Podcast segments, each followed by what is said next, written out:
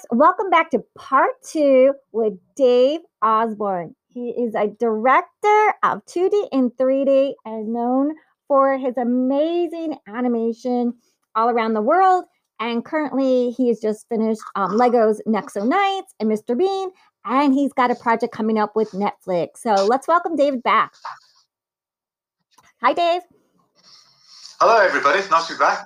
Yeah, and we are recording live. How are we all doing? Yeah, we're recording live with Dave. Dave, can you let everyone know where you're um uh, coming live from today? Yeah, I'm, I'm coming live from London in the UK, and uh, it's um, it's been a lovely sunny day here today for once. Yeah, and so Dave um, works in animation, and he was letting us know in part one when he was a little boy. Um, your father, you said, worked at a, a milk dairy farm, was it? It, it was a dairy. It was a dairy. Uh, you know, bottling bottling milk. Okay, so he was bottling milk, and um, you would have these every year. They would have these. Um, was it a company picnic, or you said where they had the projection? Um, it, well, it, it was a, it was a Christmas party for the kids. It was all for the kids of the employees, and uh, what would happen is that they would sort of. Um, you know, we'd have the various things, the jelly and ice cream, and all of the sort of things that you tend to have in the UK for parties for kids. And um, then we would have a film show uh, before they brought in Santa Claus. And uh, you know, my earliest experience of animation was watching Tom and Jerry's, you know, on a on a screen being projected by um, a 16 millimeter projector, and, and it's you know it's what got me hooked into animation. Yeah. So so uh, at your at your father's Christmas party where all the kids and all your friends got to go, your brother. Did you have brothers and sisters too?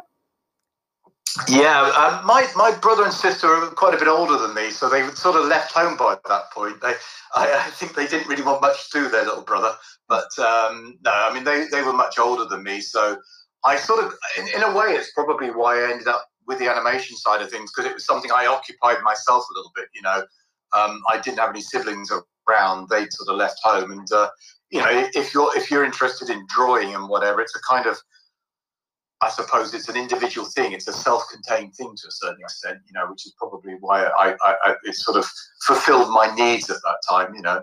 Yeah, you're you're watching Tom and Jerry, you're eating ice cream and cake, and then just you're finding your love for this. So I want to ask you, was there a favorite film growing up? Also, like I know Tom and Jerry, you you fell in love with at this office party at your dad's company, but was there any films that you went to as well that you just fell in love with?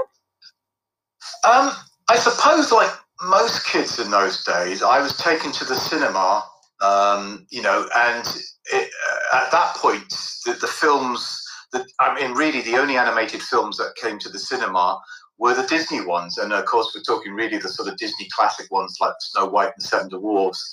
Um, you know, but the one I remember being taken to probably quite young again, and I actually have to confess, there it was my sister who took me. Um, was um, Jungle Book. And again, I, I, you know, it was it was one of those things, you know, seeing again, you know, as, as we talked about in part one, you know, we mentioned, you know, the world was black and white, television was black and white for me in those days. You know, you go to a cinema and the thing is, you know, so brightly coloured. It, it, it's it's a, it's an overload. It's like giving a kid, you know, a lot of coloured So um, we're recording live. So let me just see if we get Dave back. So he's talking about his. He went to Disney at the cinema as a little kid with his sister, and I've just re- uh, um, we lost your sound a little bit. So you were at the cinema with your sister going to Jungle Book, and back Yeah. then we had black and white TV. So this color was a sensory overload, but such a beautiful world that captivated you. Yeah, yeah, and I and I think with some a film like Jungle Book, I was yeah, I, I was in you know it, you know the wonderful you know one thing it's got is just got incredible music, and I think it's probably got some of the best animation that was done um, that the, the Nine Old Men ever did. You know, so you know the the drawing and the work of uh, Baloo the bear and Mowgli, and and you know so again I think it, it was just it was just charming. It was it was entertaining. It was um, you know it, there, there was a story there as a child I obviously could engage with, which was obviously this young Mowgli character sort of trying to trying to work his way out and where he is in the world, which is exactly what you know all of us are doing at that age, you know. Um, so yeah, I think that I think you know that was a sort of big influence at that point. Um, you know, and I think growing up as I got older, I, I, I was you know I was still into the Disney films, but I think I think it was the short subjects. It was things like the Tom and Jerry still that stayed with me. It was the comedy.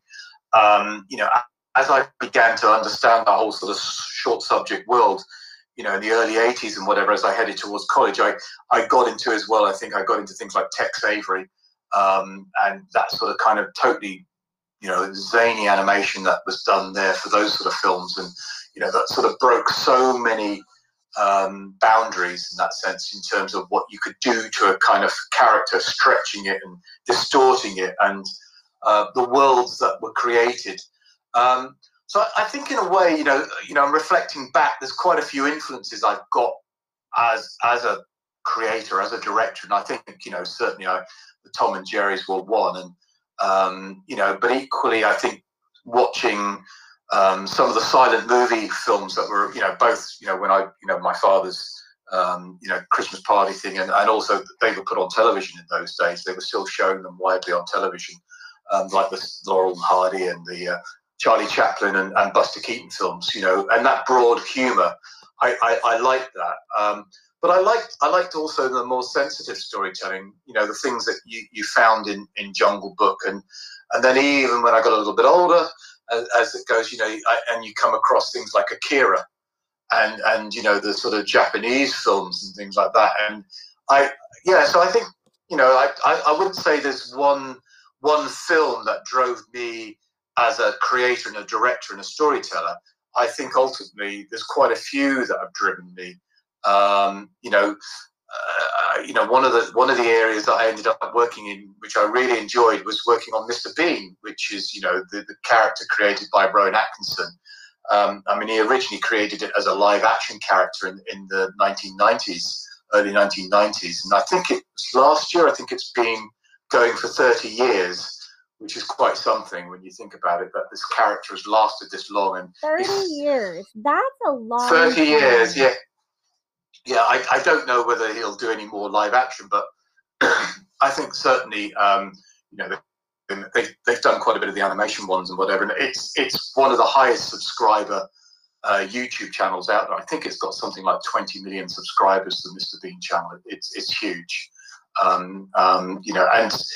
Uh, my experience of working with that, you know, one of the things that I found myself when I was given the opportunity to direct some of those, um, you know, I, I, looked at what uh, Rowan as a creator had done, you know, and obviously looking at the live action ones and some of the earlier animated films that they'd made. Um, but I also looked at what influenced him. And I know that one of the characters and one of the actors and performers that influenced him heavily was Jacques Tati, the French director and performer. Um, and that was that was although I'd watched his films and I'd certainly watched um, you know Monsieur Hulot's Holiday, which is the famous one, and I think um, probably the you know some listeners might have heard of at least, or perhaps um, you know come across it at some point. Um, you know, I, I, think one of the, the great things about all of these things is is watching somebody's craft and having watched a lot of Rowan's craft on his live action work. Um, then to go and watch what influenced him and Jacques Tati's craft, I think was really interesting for me, and it, it, it sort of I think it helped me get into the into what I needed to do with that character, um, and and help you know the, the, the run of episodes. I, I, sort of I did 26 of them, um, and and finding my route into them because I know that you know every a lot of other people have made some already, and um, you know, you always want to think, well, what what what am I going to do that's different? And at the same point, people don't want different. What they want is more of the same. But you kind of got to find something else there to to sort of give it a little bit more. And I think, um, you know, looking about how Tati worked and whatever. Um, and I, I, I, found I rediscovered some of the stuff that, uh, as a child, that I'd enjoyed. I sort of went back and looked at Buster Keaton again, and and that wild and big physical comedy that he did. Um, and gave, I, I, found this time around, I had a much better appreciation of him, both as a performer, uh, director, and, and ultimately a creator. And I think the way he crafted his films. And I think anybody starting out, I, I, don't think it's a bad place to go and look, is to go and have a look at some of those silent films again. Um, you know, they are there on YouTube and you can find them quite easily. I think um, you know, I think there's a lot that's dated about them, and you know, obviously some of the, the moral attitudes are dated and, and, and, and not correct. but equally, I think the filmmaking and the storytelling, I think there are things in there about how they think and about how they're created and communicated with the audience. I think it, it certainly for somebody involved in animation, there's still value there to, to be had and, and still something to, to take in. Um, but I, you know, d- doing something like Mr. Bean, I mean, you know, we we worked, you know, obviously for us it was a it was a script driven show because that was how um, you know Rowan had worked uh, and created the other ones, the the original ones, and um, so we worked very heavily with the script and made sure that those felt tight and that the comedy was there. But I still felt I had the opportunity to to go into the script and, and lift things and um, you know that was that was one of the great pleasures of, it, of finding things and just being able to list out the comedy and whatever. Um, and, and, a character like Mr. Bean is is is is quite carefully constructed. He's he he doesn't naturally sit in a cartoon world. He doesn't sit naturally in you know in the he isn't Tex Avery's one of Tex Avery's cartoon characters. He, you know his eyes don't bulge when he's shocked or anything like that. He's he's quite real um, you know, his reactions are relatively real and how he responds to situations. Um, a lot of it is what's going on in the head. And when you watch Rowan Atkinson as a performer, I think that's so much about him as a performer, whether it's in Mr. Bean or Blackadder or anything he does. In fact, um, you know, I think that there's there's a lot of you know what his presence on is, is is thinking on screen, and that was something I wanted to get back to. I wanted to find that in our animated version. I wanted to pull that into it as well. Um, you know, getting getting him to have the time on screen so he was thinking and that the audience could see that, you know, because you can sort of see it in his face where he's working things out. He's always got this little scheme that he's always trying to he's trying to resolve a problem that he's created. And it's a lot of it is about how, you know, allowing the audience to enjoy the moment of him thinking before all of these things happen, that eventually the pratfall happens, you know, before the thing that happens that actually causes the big physical moment that quite often takes place. Um, you know, it, it's getting to those, it's that journey to that point that I think is quite interesting as, uh, you know, both as a director and, and, and also watching somebody like, uh, like him perform, you know. So, um, you know, that was, that was something I was very conscious on, on the ones that I, I helped work on and, and, and write, you know, directing bits and pieces. So, um, yeah, I, I, you know, it, one of the things I found as well was that I looked at these big physical bits that we wanted to do sometimes with Mr. Bean, and I found that to make it believable, one of the tricks I found, and also to convince, um, you know, um, my audience, which is often, you know, my producers and my you know, and and and, and Rowan Atkinson was an exec producer on the show, was to actually act it out. So you know, one of the things that we had at one point was um, he was in a tunnel, in an under tunnel, and he and he falls forward, and he he kind of holds himself in position, and it's it's it's he's almost horizontal. He's not quite horizontal, but he's almost horizontal, and then something's happened behind him. That's what's made him fall, and that's fine.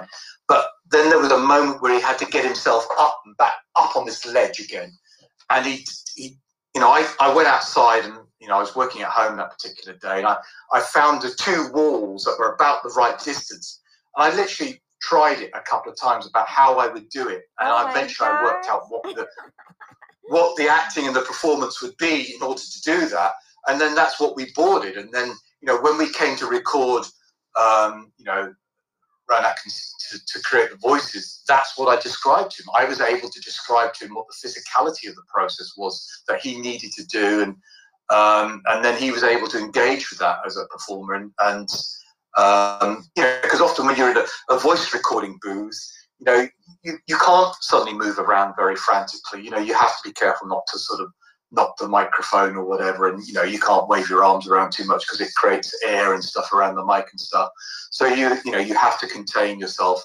So you know for him and myself to you know that was how we that was how I worked it out and, and how, how you know sort of helped to explain it. And I and I found that quite a useful process to actually do those sort of things. And um, you know it, it sort of eventually led to me hanging off my shed roof um, one day when I realised I I had the character hang. Oh, he's got to hang off the roof. I know. I'll climb up on my roof and I'll see what that feels like.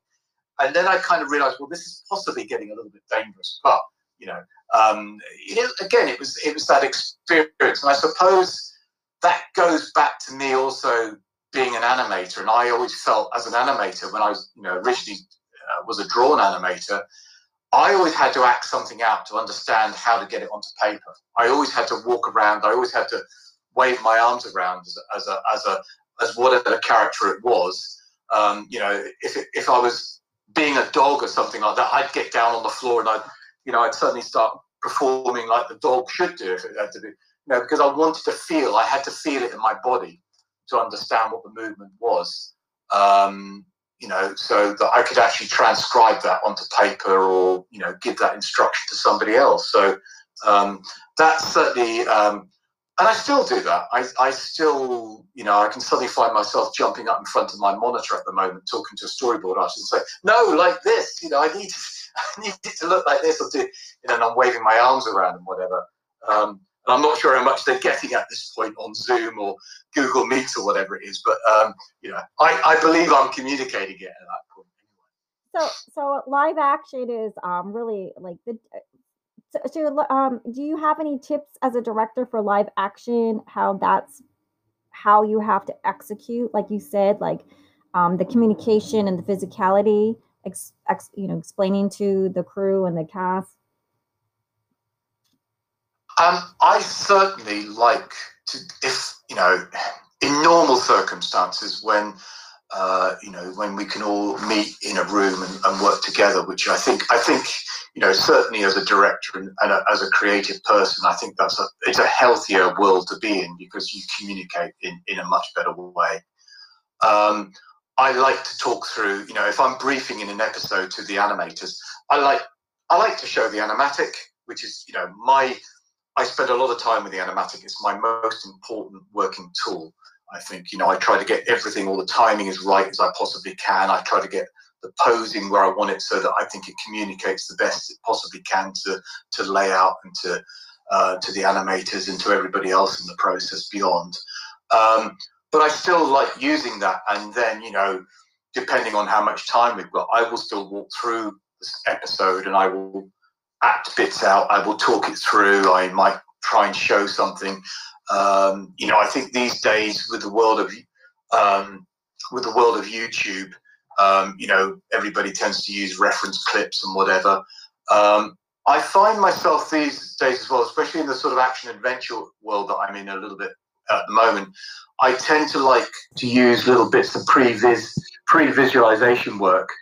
Um, you know, we quite often on the show that I'm currently working on, we quite often sort of use um, temporary models of sets, and I quite find that quite useful to be able to sort of like work out staging sometimes, and um, you know maybe shoot the odd thing. I mean, I'll you know I'll sometimes make something here and just get my iPhone and you know do something and you know last last year I was working on a show and I wanted this thing where I had a dog's point of view running around the lounge in a manic way in this sort of comic scene. I literally thought, okay, how do I explain this to storyboard? And I got my iPhone and I literally pretended to be the dog. I, I got around and I shot it as this point of view thing and jumped up onto the onto the sofa and you know the dog gets hold of the cushion. So I did that and threw it out and tossed it around and whatever and things like that. And um, you know I think that helps communicate well, things like that, you know, because it can be quite a difficult thing to transcribe those sort of ideas sometimes. Also, for the storyboard artist to actually think, how on earth do I visualize that, you know? Um, so I think, you know, that those tools, I think, you know, that sort of thing. I think, you know, I'm careful about when I start working on a project, what I watch. I'm careful about what I read as well. I find that when I'm working on a series, it's quite difficult to read novels for pleasure um, I think it's quite often because I'm carrying, you know, so many episodes in my head. The storylines are so many episodes in my head. It's not that I get confused. It's I kind of get. I find myself there's a little bits of influence coming into things sometimes. I think, okay, I don't want that influence, so I, I need to set that aside. So I'm quite careful. I don't necessarily read when I'm working on scripting in particular with the, with the writers and stuff. I, I keep. I don't tend to read a novel partly because I'm also reading so many scripts. and you know you, there's only so much you can read during one day. But um, uh, you know, and I'm also careful about what I watch because I can think, you know, you, you can spiral sometimes. Everybody says, "Oh, watch this or watch that," and you kind of you watch these things, and suddenly you think, "I've seen this shot somewhere before." Oh yes, it was what I watched last week, you know, and and I so I'm I'm I'm you know I think that it's right to have influence, and that's why like doing the bean stuff, I took the step back to look at what had influenced, um, you know, the creators or whatever bean. Um, and I, I, think that's probably for me. It's not right for everybody, but I think for me that was that was the right way to do it. You know. Yeah, it's like like on my kids' podcast and Shandy Book Reads. I try not to watch anything because I create uh, original stories for kids every week, and I, I just create on my own and I don't watch any, I don't really have time to watch anything else because when you're creating a show a week for almost two years, um, that's global, that's hit number one around the world, you know, it's, I have kids waiting for new stories. So I, I'm just so busy. I don't have to, like you said, don't even have time to read a novel or watch anything, especially if you're a creator. But I love how you're a director, hands on. You're like, you know, you you do the physicality because a lot of people are like, they love directing tips. They, you know, animation is so huge right now. There's like adult animation, there's anime animation, there's kids animation, and they're like, is it preschool? What grades? But you've got to work on the most iconic things like like 30 years, Mr. Bean, and comedy. I was going to ask you to do comedy. It's really hard to do what comes across funny. That's like a very special skill, especially in live action or anything that comedy and directing comedy and get it where it's funny on the screen for 30 years. That's amazing. Congratulations.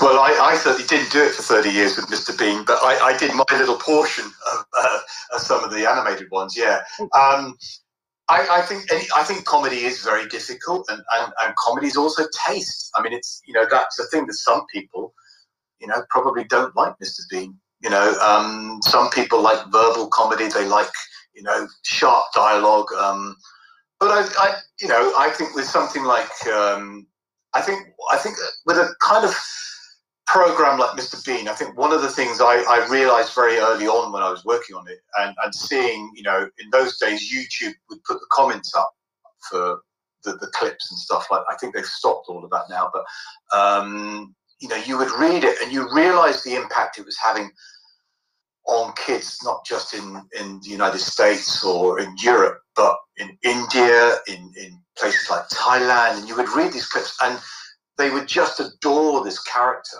They, they just loved the character. And, and I suppose he was a grown up, I think at the basis of it, he was a grown up man who acted like a child. Yeah, and they identified with it. Uh, and it's, it's it's a very it's a simple premise in a way, you know, and and and that's the beauty of it. And I think that if I think that's a lot to do with comedy. I think it has to have, at the end of it, it has to be quite a simple sort of um, thing about it, you know. And, and a lot of that early, you know, uh, visual comedy, um, you know, like with people like Buster Keaton, whatever, it, it, was kind of a very simple premise, you know, um, actually sort of create that.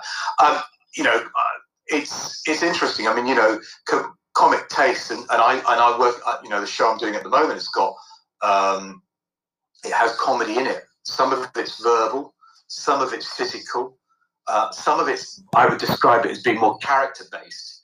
Um, and, you know, so you are always looking at it and thinking, right, okay, uh, am I doing enough with this moment? Have I got something I can I can pull out of this at this point?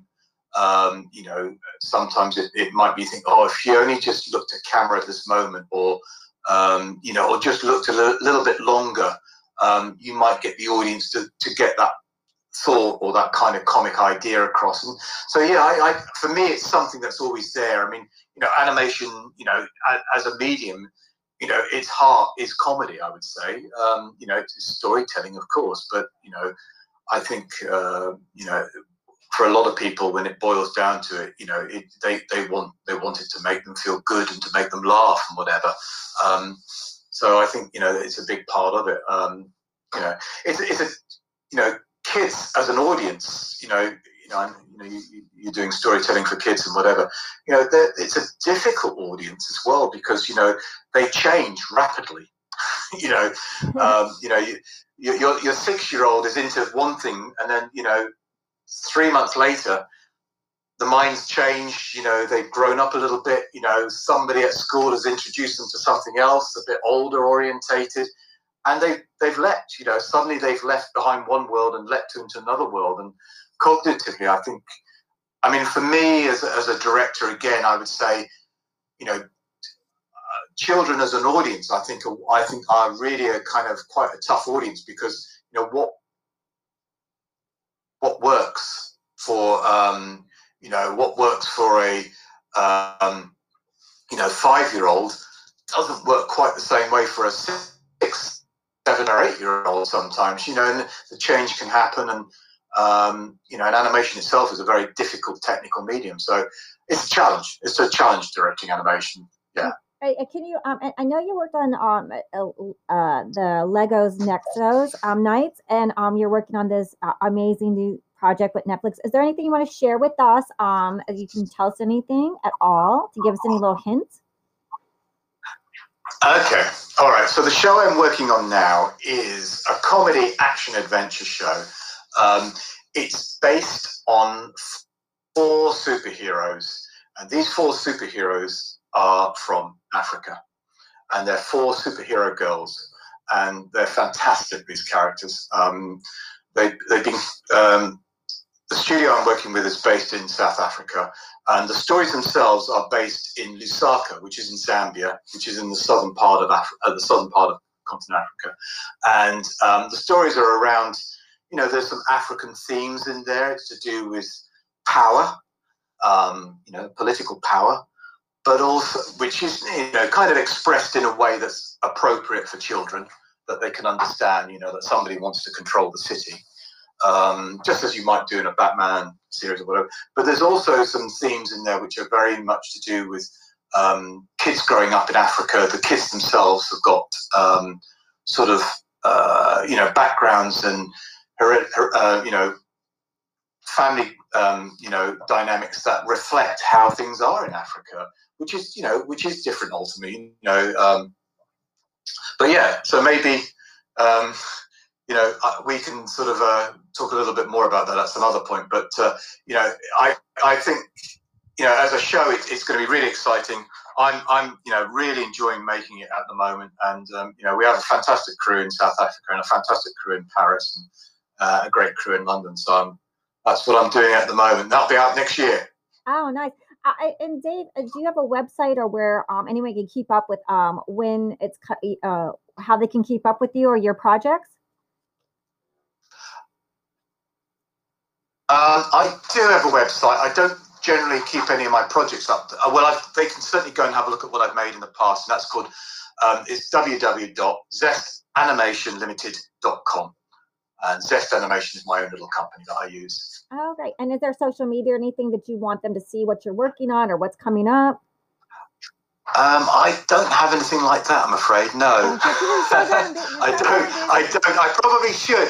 You've exposed my weakness now, but I probably should, but I, I don't. I, I, like most of the creatives here like social media on top of being a creator and you're like you're directing and you're there's just so many things but we just wanted to say just we're so happy you came on the show to tell us um, about your amazing how your incredible journey from watching that film from tom and jerry with your dad's office party to to working on animation and becoming this fantastic director. Like I said, comedy is so hard to pull visually. You can write comedy, you can do stand-up comedy, but to have it work visually too, it's it's very hard. And you've done some of the most iconic, most wonderful animation content. And we're just wishing you and saying good luck on your new project with Netflix. Congratulations. And we're excited to for have you come back and tell us about more stuff that you're working on. Thanks so much for coming on the show today, Dave. Thanks very much for your time. It's been great. Really enjoyed talking about it. Thanks very much. Yeah, and thanks for listening. And make sure you check out part one and part two with Dave Osborne. Really, David Osborne, but his name we we spoke about is Dave, and he's an incredible director, an animation director in 2D and 3D, and he's amazing projects coming up.